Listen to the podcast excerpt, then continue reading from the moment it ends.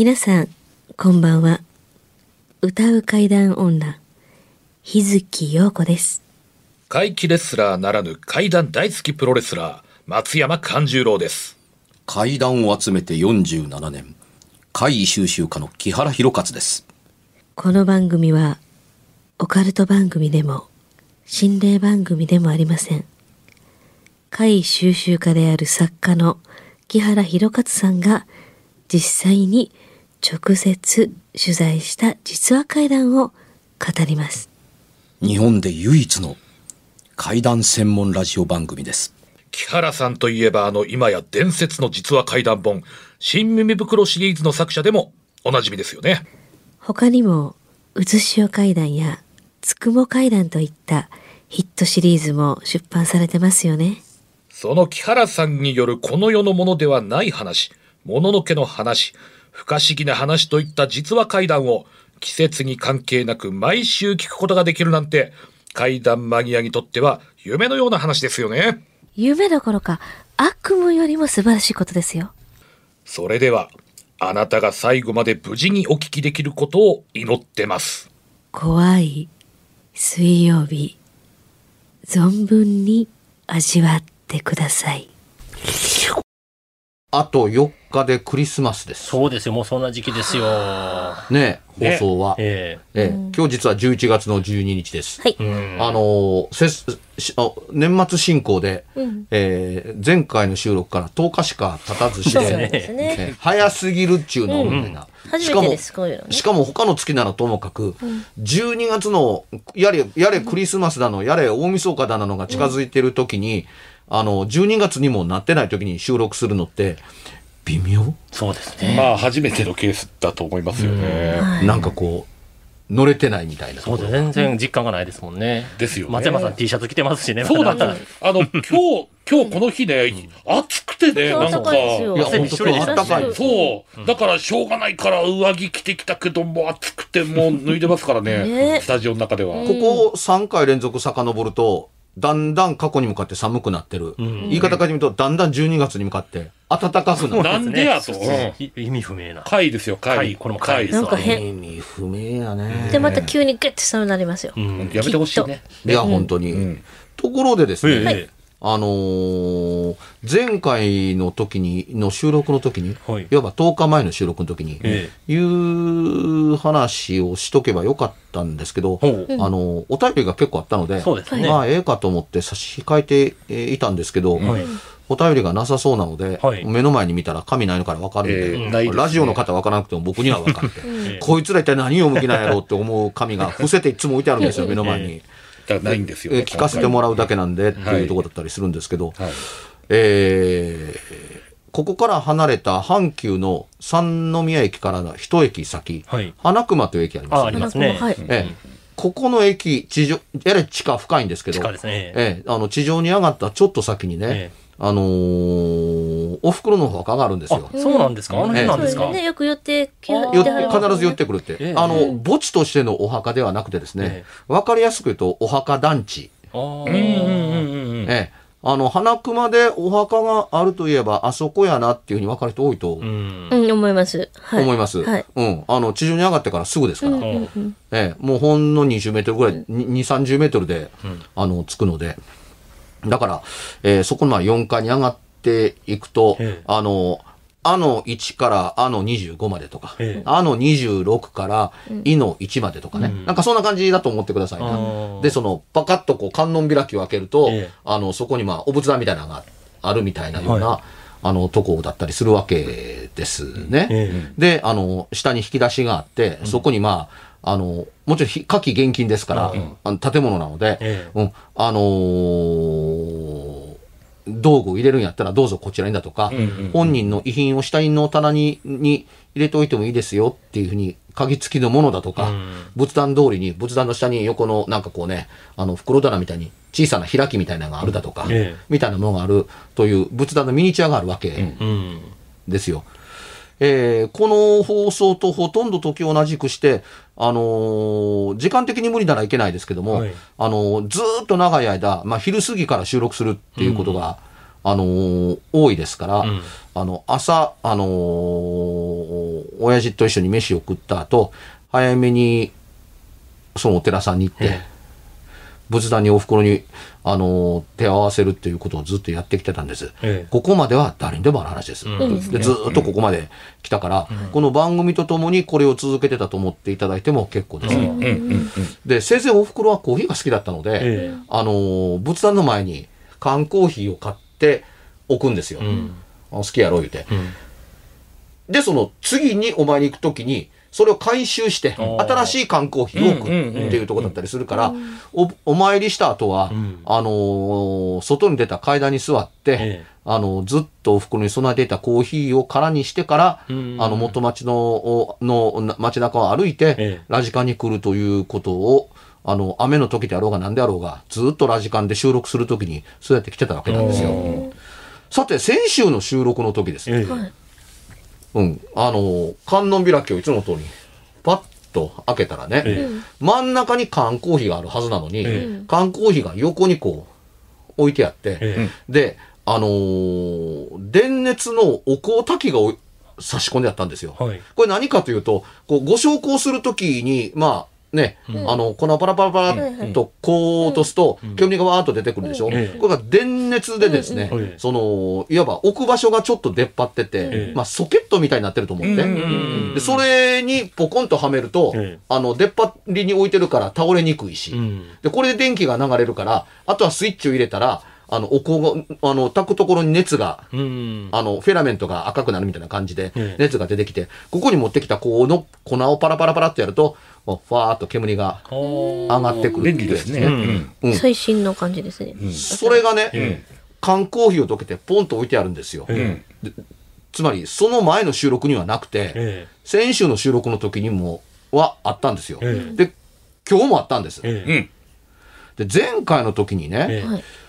あのー今日もお袋のお墓参り行ってからラジオ行く行くなって言ったら、いつもありがとうなっていうふうに喜ぶわって。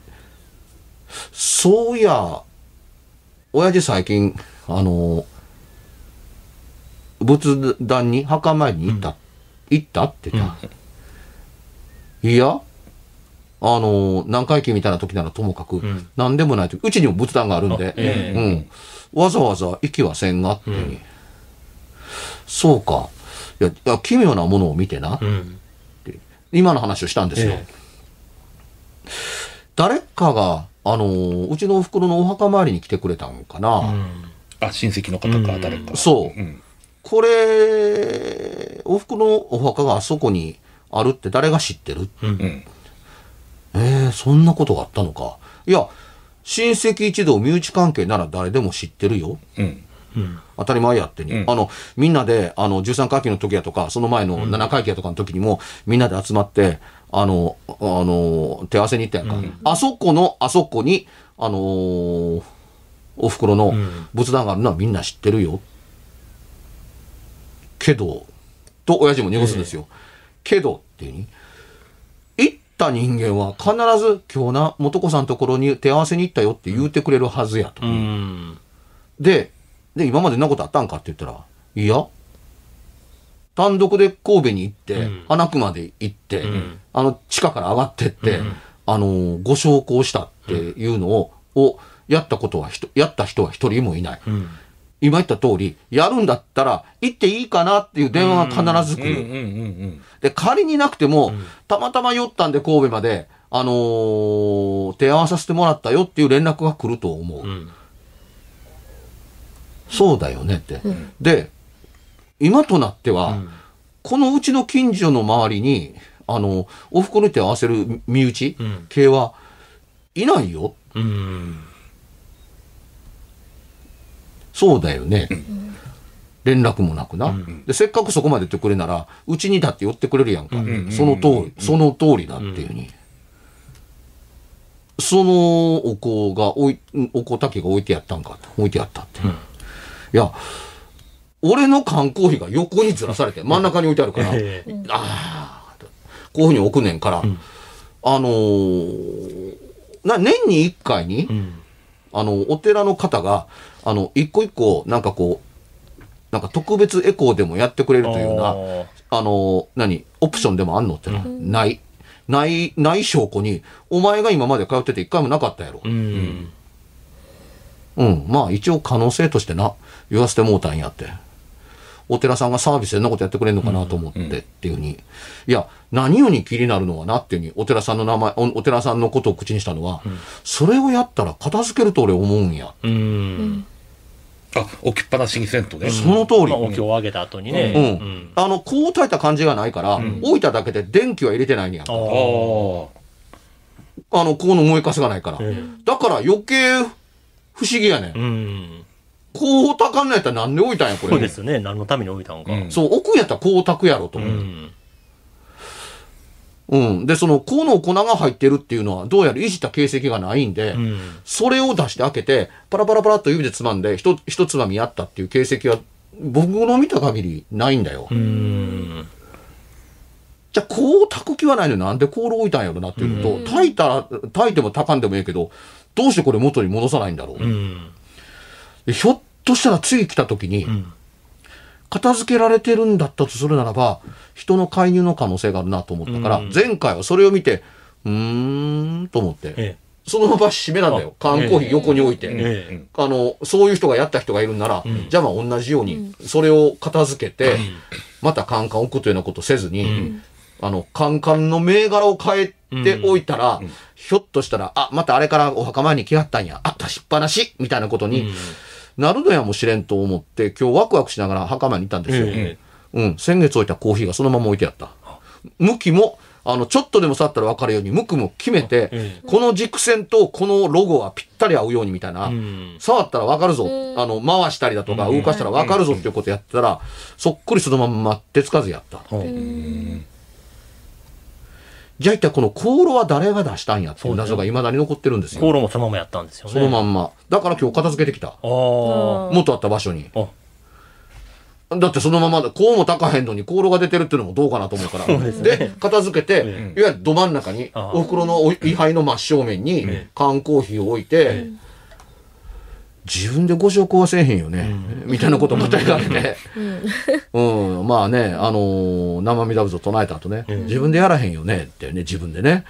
うん。私、成仏しなさいね。私、みたいなような。な、アホなことせえへんよね。セルフ成仏ってせえへんよね。セルフはね、ないと思いますよね。うんうん。で、えー今も謎。謎。だから、あのー佐々木くんのところのええ、こたつの足の、の、ええあのーね、えー滑り止めみたいなもんだああ、そうですがねね。誰かが何かせえへんかったらこうはならへんやろ、ん実際に何かが、誰かが何かしたからこうなってんねんからっていうとこだけど、うん。思い当たらないのが1っていうのと、うんうんやったらやったで使ってないのが不思議うん。あそうですね。うん、で、使ったら使ったで、出したら出したで、片付けないのも不思議。うん。この8年間で。いやー、こういうところに人を物語読み解くわけやね。ちょっとこれから先、例えば来年、年末やから重ねて言うとくと、来年気ぃつけようっていうふうになるのかなっていうふうに。まああ、それもこの収録の前にね、このね。寄った先でこういうことがあるっていうのもなんかすごい不思議な感じですし、ん。はい。最初はね、親父が、うん自分でやったこと忘れたんちゃうんかっていうふうに、うん。手っ取り早く片付けようと思ったんだけども、親父よう聞けってて、8年間ずーっと同じようなことをやってて、うん、あの、なんで今更ながらに、そんなことせなあかんねんっていうのと同同時に、うん、そこまでやっといて、あの、ご証拠のように、うん。パラパラパラっとこう落とさへん息子ってどうなんやって言ったら、それは確かにその通り。しかも、どう考えても、あの、一応発、電気をのスイッチを入れなければっていうことを込みだけれども、発熱する器具を置きっぱなしにはしないよ。うん。お寺さんに対して失礼な、危ない。そうですね。やんか。うん。うん。まあ、つまり、あの、コンロを置きっぱなしにせえへんやんか。元栓切ってやんねんからっていう問題じゃなくて、コンロ置いたら、やっぱり火が出るというもんだから、片付けておかなきゃっていうぐらいの神経は一応持ち合わせてる。で、それお寺さんのもんですもんね、その香炉は。いや、まあね、いや、一個一個あると思うねんけど、うんなぜ、いつもそうなってるのか、他のもたまたまそうなってるのかって、よそ様の観音開き開けるわけにいかへんやんか。そうですね。あの、鍵がかかってるわけではないので、開けようと思ったらあ開けられるんですけど、開けたら、え誰あんた？何いきなり開けて？とかっていうふうに、位牌の方、びっくりしはるやろと思うんだよね。そのままにしてたんだけれしてるまんまなんだけども、今回はさすがに片付けた。あその香炉、ど、どこに片付けたんですか？あのーお仏壇の下に小さな引き出し開けて、あまあ自分のところの、そこにあ、あのーい入れといた。動くんやったら、出しやすくて動きやすいところに置いた方がええかなと思ってうん、次、せっかく人が置いたのになんで片付けんねんっていうふうにコーヒーまたどけて、ん。だからコーヒーって、その電熱用にちょっと出っ張ってるところにパコッとはめてるからね、そのまま横スライドってできないんです。あうんうんうんなるほよど。、うん、よよ持ち上げて動かさなければならないので、っていうのがあったりするのね。うん。で、その出っ張りにポコンと乗せてたりしてきたん。もともと、まあ、添え付けであるようなおこ香炉なんですね。じゃあ、その各部分、どこにあるんかな。脱着式の。えいやーかもしれないですね。実にね、あのー不思議でないように考えたんだけれども、え思い当たる節がないっていう。だから、いつかどっかで、あ、私、親戚の誰かが、あ、私こっそり行って証拠させてもうたっていう話に、ん。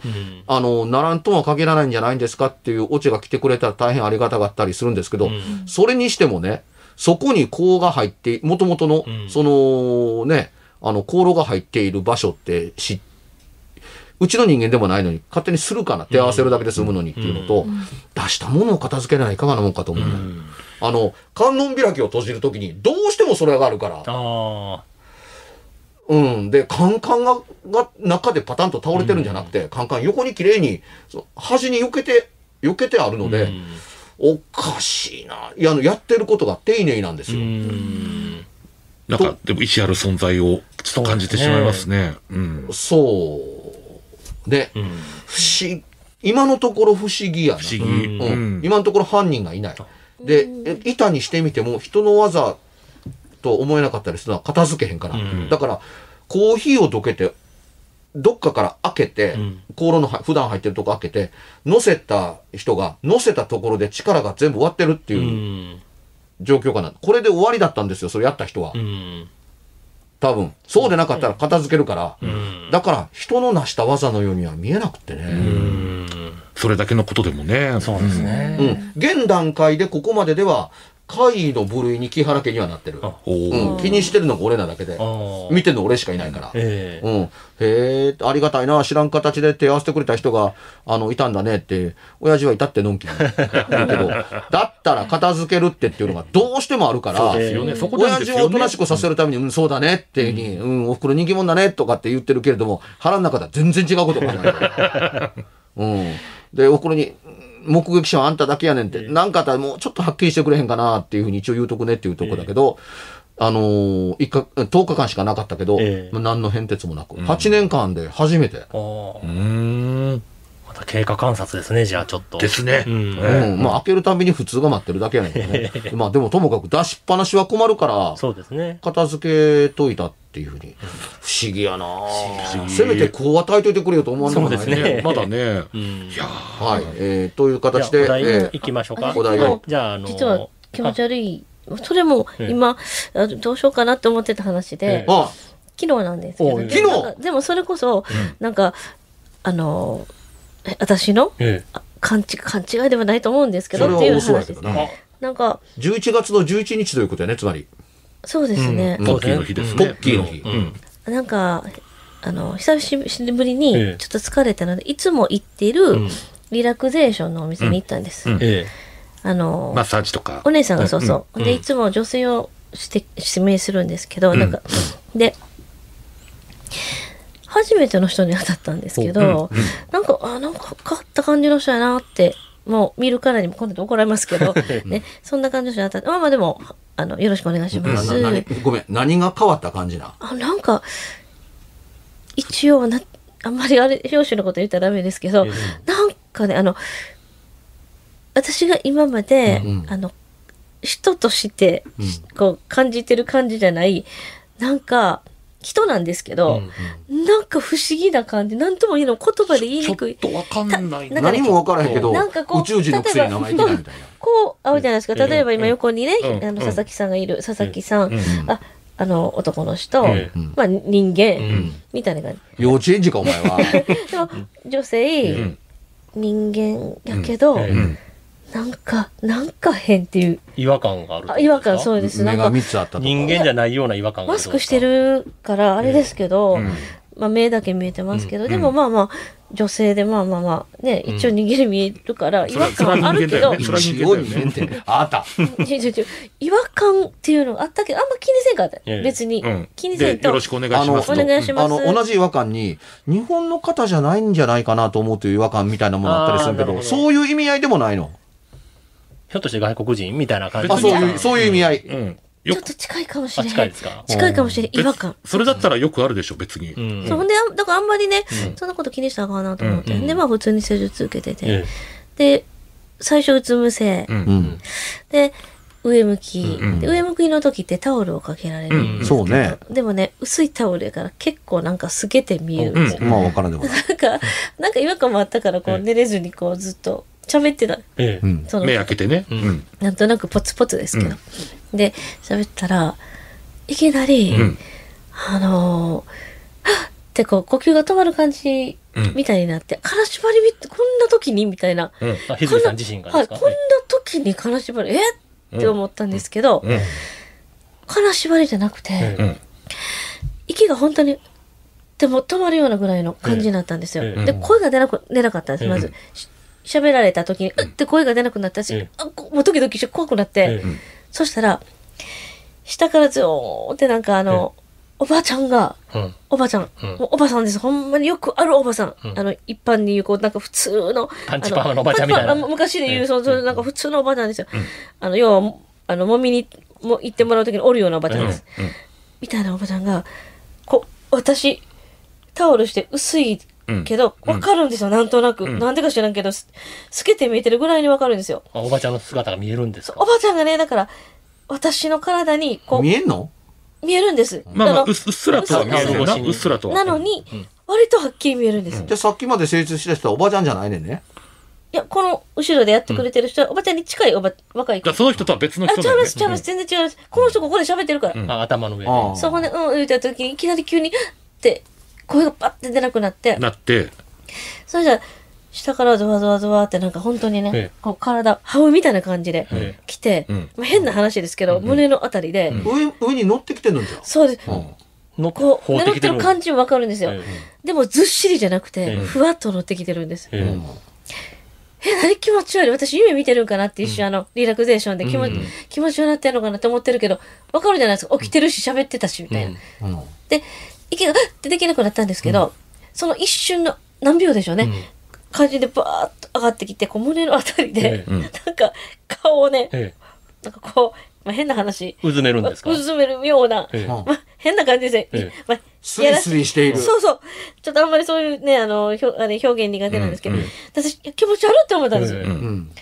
あの、怖いというよりも、んそっち系で、うん。おんおばさんやし、え、キモーって思った時に、あーって言ってしまって、声が初めて出たんです。あーって出てしまって、そのちょうど、あーって言った時に、この揉んでくれてるお姉さんが、ええ。私の、あの、肩をね、ええ。こう、グッて、押したんですか？はい、あのー押してくれたんです。よ。なんか、リンパの辺を、ええ。グッと押してくれて、ええ。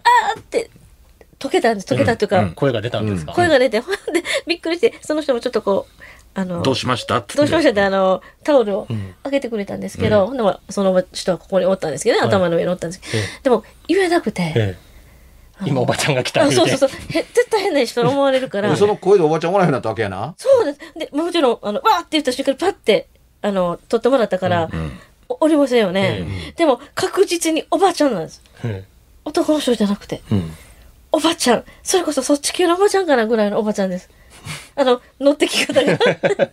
そっち系というのはどっち？ち系系やな。あの、俺も、俺も、わからん見たくてどう解釈したらいろいろ候補が出女ましたけど。性好きなんかな、ような変わり感じの。だええから、怖がらそうと思って、えあの、よくみんながね、と、うん。あの、本とかでも書いてえ投書してくるような、あの、ガッと乗ってきたとかじゃなくて、え本え当に。女性が好きな人が女性をさの体を触るようなその感じ感なんですか？覚がわかるんですよ。よで、気持ち悪いってなったんです、そっち。怖いというより。えええ、気持ち悪い気持ち悪いって。ほんで、変に胸の辺で逆に、あ顔をなんかスリスリするからうわーって思った瞬間に、あの、バッて声が出て、えで、このやってくれてる人びっくりして、ええまあその時肩を先に押さえてくれてるんですけどね、ええこの辺をこうって押さえてくれてるんですけど、で、パッて開けたら、もちろんその場にいなくて、えで、その女の人に私も、あなんて言おうと思って、えすいません、なんか私なんかあの、今ちょっと鼻炎で、ちょっとたまにこう、上向いてたら、行き止まり、わけわからん説明して、ええ。でもその人、ええ。そうやって言った時別に、あ、そうですかみたいな。普通だとびっくりするじゃないですか。ええ。わーって言ったりしたら、どうされました？みたいな。うん。なので、どうされました？みたいな。そのだからそそのまんまおばちゃんが這い上がってきたんやって言うたらよかったのほに。んまやなんかえ恥ずかしいのと、ええその、言えなくて、その、こんな風にっていうの言えなくて。えもぞもぞ触られたいや、みたいな。そう、言われへんしな。でも初めての体験やったんですよ。ええその、行く、よく行くところなんですけど、うんえ部屋はでもい、いつも施術してもらう部屋とは別の部屋でたまたま。ええ私、後で考えたら、あの部屋なのかななんやろあの、私に施術してくれた女の人がなんかあったのかなとか、めっちゃ考えながら、え帰りましたけど、なんかでも意外っすね。怖いよりも気持ち悪い方がいい先に来るんだ。ま、そう、触り方というか、うん施わかり術ます？陽子やねえもう施術陽子で、今度は 施術陽子になりましたね。あのーなんかこのシリーズ好きな好き なんかねあのね、あんな上がってこられ方大きさ的にはほんまのおばちゃんのおば大きさぐらい、ちゃんです身長おばちゃん150何歩ぐらいの大きさの。服着てたそのおばちゃんおばちゃん、あ、き、なんか本当になんかあの、おばちゃんです。なんか普通の服は着てたと思います。うんずんぐりあのねむぐりの。全全世界的にポッドキャストで聞いてるけれども、全世界的に普通のおばちゃんってどのおばちゃんかさっぱり分からへんあことだけは言うとくからね。年よりも、ん。もっとうん。上かな。うん。年ってまあおばちゃんやからね。40、50よりも、多分、多分ですけど、もう60近いぐらいのおばちゃんで、うん。で、あのー私的には、多分、こういう雰囲気のおばちゃんって、あの、よくこういう、なんていうんですか、マッサージするとことか、あの、読んだりした時に来るよねっていうような。昔の旅館あで読んだりとかそうそうそう、い来るよね、みたいなおばちゃん。あ普通の。聞いた限りよりでは、えよ日月陽子さんよりも年下な人が、えうん、確かに。どういうことです？絶対それはその方をおばちゃん呼ばわりするのはいかがなものかと。でもね、ええ。あんなね、触られが気持ち悪い。あの、まあ、四つん這いになってこう、上がって怖いというよ。り、あの、いや、ずっしりした感じがなくて、ただ手のサワサワする感じふわっとしたじ。感じで上がってきたんですだから、だからその、秀樹さんもベッドに寝てるじゃないですか。うん。だから、こう、なんちゅうの、のしかかるんじゃなくて、覆いかぶさるというか、こう、こう、四つん這いになってるその中に日月さんがおるみたいな、そんな感じしちゃいます？足足元から這い上がってきたんだよね、でも。そう、下からですよ。下からそう、足をそうそうそう触って、太もも触ってみたいな感じですか？ゾワゾワって上がってくる上がってくる気持ち悪い何してんの？みたいな。寝てる時の表現に下からっていうのは、床から上がってくることと、あ足元から来るえっとね足元からです人。足元から順番にマッサーあの、ジしてる私上向いてるから床からは見えないので、もう私が、あの、見た時のその感覚では、こうもう足から上がってきてる。私の足元からズルズル。し気持ち悪いそういうの。指圧してるような感じなんですかそれもサワサワサワサって、そう触りながらこう上がってくる。そう、だから、指圧してるのとか、ガーンっての乗ってこられたら怖い系になるじゃないですか、ええ自分の中で、顔を胸胸と胸との谷間でスリスリスリスリしてる顔とサワサワやってあとなんか顔をうずめたと。手、顔と手と分かります？なんか、ちょっと。両手で、あもうまあ、胸を言いにくいなや触りながらやっぱりねそう、あの、胸の谷間に顔を詰めて、右向いて左向いてやりながら、あの、両手は、もみもみもみもみしてるっていうふうに。まあ、亀仙人のパフパフみたいな。ああ、そうそうですね。うん誤解のないようにね、ラジオの方に言うときますけど、これ、本人がそういう手つきをしてるんですよ。そうなんです。なんか、本当にサワサワ。はで、ゾワッとして逆な意味。ええあの、何このおばちゃんみたいな。あ。そのまま、じゃあ、指圧してたお姉さんは何も見えてなかったんですかね、じゃあ。そのね、もしかしたら、わかうん今はこれ私の勝手なあれですけど、肩をガンって押してくれて、私がそれで、あーってと溶けたっていうか、なんか変な気持ち悪いのが見えなくなったとか、うん。声が出たしっていうのも、もしかしたらその人が、衝撃を与えるために。あなんか分かってて、うんガンってやったのかもしれない。聞いたらよかったですね。なんか見えてましたか？あみたいな。の、それか、あの、うん。場所的、リンパのあたりでしょ？はい。あ、やべ、痛かったかなって思ったのかな、あああ、グーってね、うん。あーって言って。うんいや、もうね、昨日やったんやったらえね、10日前の放送もあってんからええ、あの、バス停の報告もあってんからえ、え。聞いとくべきですよね。聞いとくべきやん。そう。そのちゃんと指圧してくれてた人に。あ、ちょっといいですか？ここ、お化け出ます？みたいな。言わ言わんし、なんか な、なぜ変な人って急に、また行くし、違そこに。ね。で、あの、急に声出したもんやから、ええ。私から、向こうからしたら、えなんかこの人、なんかでも、お化け出ますかって聞いたら聞いたで、あ、あ、出ますよとか普通に答えられたら、あそれも嫌ですよね。今。な。ん。か変な感じしたんで押したんですよ、みたいな。うん。なんか乗ってたから。みたいな。でも、初めてでした。ああいう上がってこられ方、触られ方、うーん。気持ち悪い。もうなんか。日月さんの何が良かったんやろえ、どういうこと、ねまあ、若い男ではなかったんですねじゃあ。男性じゃない、まずねおばちゃんっていうのがまた珍しいそうというか。若くもない、うん。もうおばさんですほんまに。おばさんおばさんがおばさんになんかそういうこと。おばさんがお姉さんにね私よりおばさん。なんかでもエロ、エロ階段のなんか一つまたあそうですね。なんかバリリエーションの一つなんですかねこれは、ここで私がたまたまその人が押してくれてあって声が出たけど、あれ押してくれんかってどこまでおばさん来とったんかな。そうですね。いやいやいや、胸で止まって、ずーっとエンドレスで。スリスリスリと、もみもみをひたすらやってたと思うよ。ど、どっかで。で、ふっと消えてなくなったと同時に、あ、体が動くようになったっていう定番になってたとは思うんですけど、それか重さがなかったってのはいいね。あそうです。珍しい。ね。てふわーってなんかもぞもぞとした感じで、もし今度そこでそういう体験したこと聞いてくださいよ。指圧してる人になんか今見えましたかとかなんか次もしなったらもう二度と多分行かへんのと まあ一回は行きますけど、最後には聞きますわ、また同じようになったら最後に。か次行った時にその人に聞いたらいいんじゃない前回なんか行った時なんかありませんでしたとか見えませんでしたかとか。じゃあこの人何って思わ実れるはあの時こんな体験したんですけどって言って。あの押してくれて、ええあのパッて溶けて声が出たんですけど、言って、ええ。ちょっと。日月さんなんか宿題多いっすね、最近。やっぱそれぐらいまでねこの番組やってたら宿題多いね。ええその場でやらへんからや。そうですもうもう30分になりましたよあ何年、何年やってんのこの番組。ちょうどええひょっとしたらね、ええ。あの、こういうジャンルの、あの、勝手な、いわゆるおひれ、はひれから言うと、うん日月さんの肉体に入ろうとした、したけあど、どうしても入、入ることができなかった。でもぞもぞしてたと、ん。あそうそう。ああの、つまり、もぞもぞしてても、胸を揉んだのも、でもなければ、胸の谷間を、あの、スリスリスリスリ右に左に、こう、振り向くかのようにやってたのではなくて、体の中に入ろうとしているけれども、入れなく入れなかっって、あの、わさわさしているという風になるというストーリーをくっつけると、あの、階段一丁上がりです。あ確かにそうでもですね私、うん。あのケンミサワえ。ンのあのー腕は？はい腕輪じゃなくて何？あのもちろん腕輪してるんですけどあのー神主様にうん。言われました、なんて？あのこの人は生まれ持って目が、うん。あのみんな生まれ持っていろいろあると目でわかる目があの違うって言ってくださって、私が一緒のいあのよくほら疲れる女の人、前にお話もしましたけどあ,、の女の人と行った時にあなたはそういうタイプですけどゆずきさんは違うってこの人にあ入れないって言われました。あそのま悪いものが入れないと。悪者がこう目目がな目のなんかが違うから、生まれ持ってそういう人は違うんやと、だから入れないから日月さんは疲れないけどあなたは疲れますって隣の人が言われましおーじゃあ日月さんに呪いをかけてもかからないということでね。た 私を矢面にそうですよね。ああ、なるほどね。あの、目を見たら、そういうタイプではないと言われたわけ。ああつきものがつきにくいタイプだと。目で目で違うって跳ねるみたいな。多分、あれやね、目を見たときに、ええ。あ、これは地球のものではないから、なるほど。うん。レプティリアンやなとかうん、なだからえ地球のものは入れないんだいい方にしてください。せめてリップじゃなくて。リップ買ってますけど。あそうですかそうですねのあのあいいい方の。やいい方のねはい宇宙人にね。うん。でもこういう解釈をくっつけると階段っていくらでも膨らんで、うん。それいわいわゆる事実は3割でええねんみたいな。そうね。今の話を例えば僕が聞いてねおひれはひれつけて今みたいな寺さんが言ったような感じで披露したらなんぼでも階段なんてできますもん。ね。こういう風にしたら怖くなるやんかっていうのは僕的にはそれは至難ではないんですよ。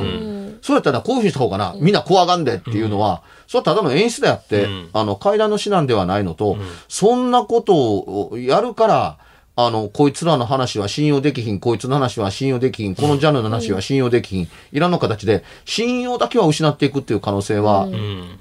あの、あるわけですよ。これはとても恐るべきそうですね。信用はことではあると思信用う。だってすぐもんねんもんみたいな風に思われたら、あまりね、あの、出力者としては、え書き手であろうが、あの、は語り手であろうが、あの、得ではないっていう。それはただのか怖い話を好んでやるおしゃべりな人にしかならないわけ。ね。ほんまや。その通りです。よ。勝手に喋っとれっうんていうふうに、もうその場でバンバン作んねやろん。っていうふうになったりするわけだと思うから、これはね、あの、語るのが好きですだとか、怪談師になりたいんですだとか、怪談方になりたいんですっていう前に、あの、そういうことをきっちりとここまでで抑え、収めることができるという我慢が効くか、辛抱ができるか、忍耐があるのかっていう問題と関わってきたりするんですよ。これ辛抱たまらず足しますよ、普通。うんうん。まあイベントでちょっと受けるんやったらこういうふうに言っとくかみたいなねその通りです。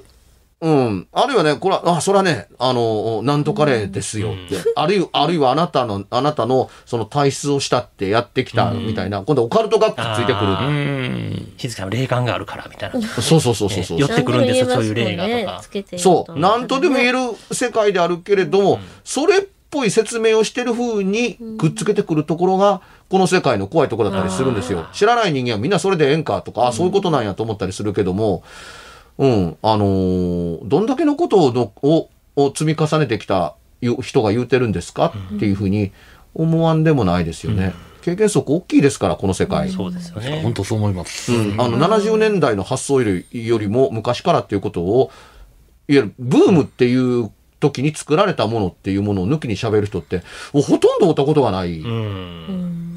から、うん。うん、それ70年代に作られたんですよって言ったら、えー、私の生まれる前やのにっていうふうに、いや、だから、あなたが知り始めた、好きになり始めた頃ってもう、テレビと本で当たり前の常識化のように、教科書のように、こうなんだっていうことから耳に入ってるから、それにのっとって話すのが怪談だと思ってたりするっていう形になりがちだったりするんですけども、まあ、ほぼそうやからね、あの、そんなにたくさん会ったことがないけれども、語り手みたいな人と、でも、あ、会うた人間の100%に近い形でそうやね、そういう形で寄せずに自分の体験を普通に喋るのって、松島初音と横澤ジョージのこと二人やからな、うん。普通の人は体験談として話すだけまあですけどね。そうですね。うん、自分から出力する時があるっていうケースがあるにもかかわらず、あの、そっち、昔の、んあの、ブームの、あの、に作られた構造論を中に入れずに、ナチュラルに原型のまんまで話すっていう人って、僕の経験でこんなもんですよ。うん。だから、どんだけ盛られてるのかとか、ね書き換えられているのか、すり替えられているのか、改造されているのかっていうのって、いや、僕はこの考え方の方がちょっと怖いなと、僕的には思うんですけどもね。話してるうちに相手のね、ええあの、様子見て、もうちょっと怖く喋ろうとかね、いらんワード入れてもらったりする人も多いでしょうね。ねとりあえず次行ったら聞いてみてください。ではね、それでは宿題ですよ。次は聞いてください。次行って、もしまた同じようになったらね、うん。で、ついでにね、大概のことやけれどもね、一回にしといてくれ。その場で聞いて、ええ私こういうことやってるんですけれども、とりあえずその場で聞くこと。その場で聞くこと。ねそうそうそう。鉄則です。お願いします。はいはい。えー、そしたら行きましょうか、告知。はい。えー来年2月5日、えー、拙者の大衆プロレス松山座の、えー来年2023年一発目の公演が、2月5日大阪の生野区民センターで、15時から行われます。えー出演者や料金等の詳細はもうすでにバンバン出ておりますので、ぜひ松山勘十郎に会いに来てください。何より喜びますんでよろしくお願いします。私、日月陽子は、つに点々のひらがなで日月陽子で検索してください。いろいろイベント出ていると思います。で、佐々木はですね、古本四つ目屋という古本屋やっておりましてですね、今月いっぱい、あと少しですけれども、神戸福原にあります、カレー喫茶ドミロンというところで出店しておりますので、皆さん、カレーを食べて古本を買いに来てください。福原ってどんな字？えーふ幸福の福に野原の原で福原ですね。はい。福有原という名なねとこです。有名な色町ですね。まあ色町ですね。はいで、インスタ古本四つ目屋で検索してください。はい。あさっての金曜日23日ですね。22時からあニコニコ生放送、九段ちゃん暗殺計画、うカッコ仮、1年間の映像のお抜き出し特集をやってみたいと思っています。お金出してみる価値あると思います。番組では、別冊怪談ラジオを販売しております。ちょっと普通の地上波のラジオでは放送できない僕の体験を、あの、語っています。二度と本の形でまとめるつもりのない話が入っていますので、ぜひお聞きになってくださればと。どうやったら帰るの？詳しくは、ラジオ関西の怪談ラジオのホームページをご覧になって、ぜひともお買い求めいただければと思います。今夜はいかがでしたでしょうか？何もなければいいんですが。え？ちょっと、あなたの城、誰ですか？番組ではお便りや感想のほか、あなたが体験した怖い話や、あなたが聞いた身近な人の不思議な体験、また怖い写真や曰く因縁のあるものなどもお待ちしています。メールの宛先は、階段アットマーク jocr.jp k-a-i-d-a-n アットマーク jocr.jp ファックスは078-361-0005 078-361-0005おはがきは郵便番号650-8580ラジオ関西怪談ラジオ怖い水曜日まで。ぜひ、本物の怖い話を私に教えてください。お相手は歌う怪談女日月陽子と怪談大好きプロレスラー松山勘十郎とそして怪談を集めて47年、木原博一でした。それではまた来週お耳にかかりましょうこの一週間あなたが無事でありますように。